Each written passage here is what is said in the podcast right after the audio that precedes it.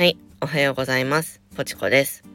この配信では、聞いたその日からゆるっと使える学びや考え方を紹介しています。参考になるものがあれば、いいねやフォローしてもらえたら嬉しいです。はい、そんなわけでですね、今日は、将来の夢があるなら、まず名乗ってみるっていう話をしていこうかなと思います。ね、皆さん、現時点で何か今後これをやっていきたいなとか、こういう仕事がしていきたいなみたいなものってありますか？で、もしそういうなりたいものとかが決まってるなら、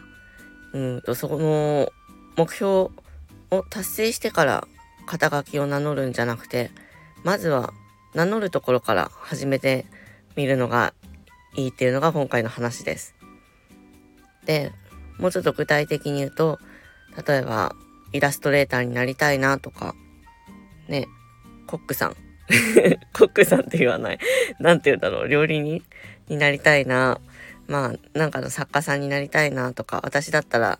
ね、最近言ってるんですけど、占い師になりたいなみたいな感じでいろいろあると思うんです。で、そうなった時に、まだ自分は実力が足りないから、経験値が浅いからみたいな感じで、なんとかの初心者とか見習いみたいな感じでね、名乗っちゃうことって結構あるんじゃないかなって思います。でもそうやってちょっと逃げ道を作っちゃうと、やっぱりどこかなんか気持ちの面で本気になりきれないというか、まだ初心者だからここはできなくてもいいかみたいなのとかね、経験が足りないからこの辺はね、まだ見習いだしできなくても当たり前だよね、ただの勉強中の人だしみたいな、そういう気持ちの面でちょっと、逃げ道ができちゃうんですね。で、何か自分が目指したいものがあるときに、この逃げ道があると意外と厄介で、ちょっともう一踏ん張りしなきゃって時に、まあ頑張れなかったりとか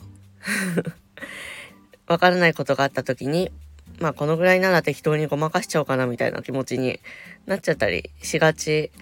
じゃないですか私はね、結構今楽しければいいかなみたいなところが大きいので、なので逃げ道があると結構そっちに行っちゃうんですね。で、そういう人こそ、最初からしっかり名乗る。で、肩書きを、例えば私なら占い勉強中とか、ね、占い初心者みたいなことから始めるんじゃなくて、もう占い師やってますとか、もう占いやってますみたいな感じで、全然実際ね、もう本当にちょっとかじっただけだとしても言っちゃう方がいいんですね。で、そうすると、その名は体を表すじゃないですけど、自分の発信してることだったり言動だったりも、やっぱり責任が出てくるんですよねこうね、占い師って言ってるからにはやっぱり適当なことはできないし、情報もね、外に出すような場合はもうすごい入念に調べるようになるし、で、こういうのって肩書きがあるから、それに自分が近づいてくっていうのも大きいなと。で、なので私は何か、まあ今までブログでいろいろジャンル変えたりとかもしてたんですけど、そういう新しいことを始めて、そこに全力投球していきたいって時は、まず名前だったり、その肩書きだったり、そういうところから変えるようにしてますただね、これ結構ね、恥ずかしかったりもするんですよねやっぱ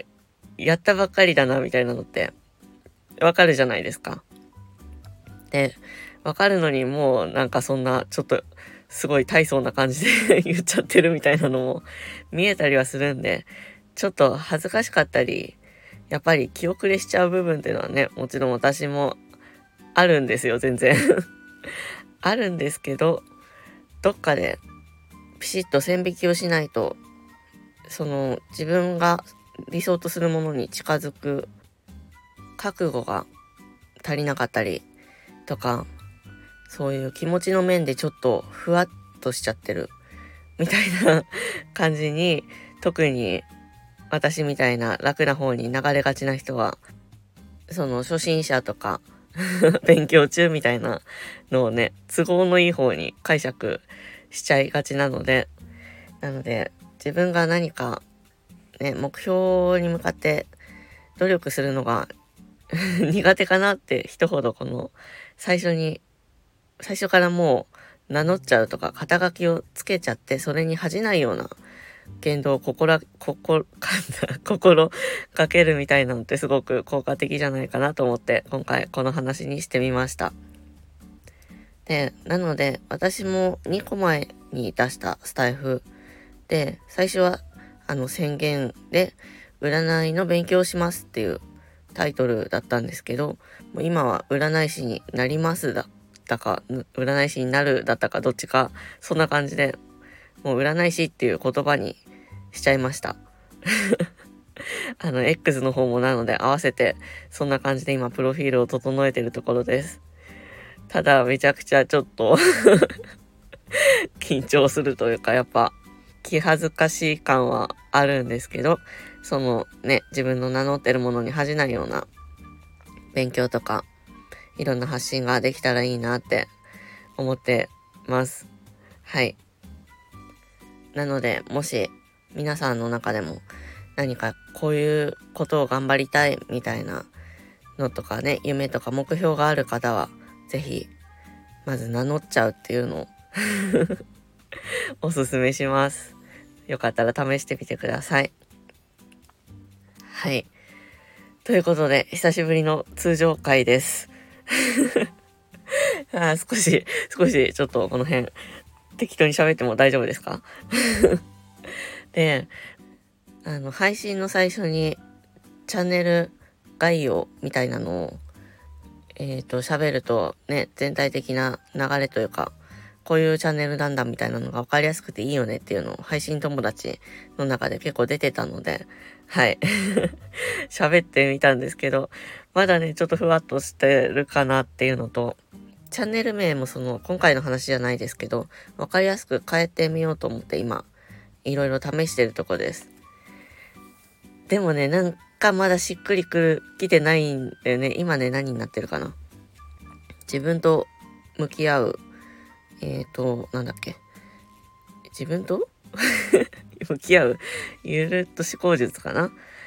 んかになってるんですけど、もうちょっとなんかわかりやすいというか短めでいきたいなっていうのがあって、なのでその辺も試行錯誤していきたいです。ちょっとチャット GPT にでも聞いてみようかな。あとそうですね、チャンネルの今までの過去配信の方も少しずつ整えてて、これはね、数日このお休みしてた期間にスタイフの方で杉本さんっていう方と新しく知り合って、でフォローさせてもらってるんですけど、その方のね配信がすごく分かりやすかったので、タイトルがなのでこの短くやるのやっぱ大事だなと思って、でなんかね、私結構ブログ書く時の癖なのか、もうなんか全部タイトルに必要なキーワード詰め込もうみたいな感じになっちゃって、パッと見ごちゃごちゃしちゃってたんで、その辺参考にさせてもらって結構スッキリさせてるところです。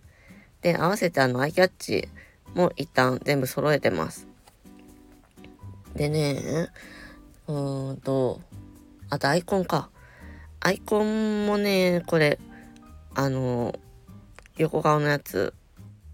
ね、これね、やっぱ顔を映すっていうのはなかなかそこまでね、ちょっと子供もいたりするので、なので顔出しは今のところ考えてないんですね。だからまあイラストアイコンに変えようかなっていうのを今検討中です。そんな感じでいろいろね今整えてるとこです。なので過去配信もちょっと雑談味が強いのも結構多くて、私個人的にはすごく気に入ってるし、コメントもらったりとかもねしてて、なんか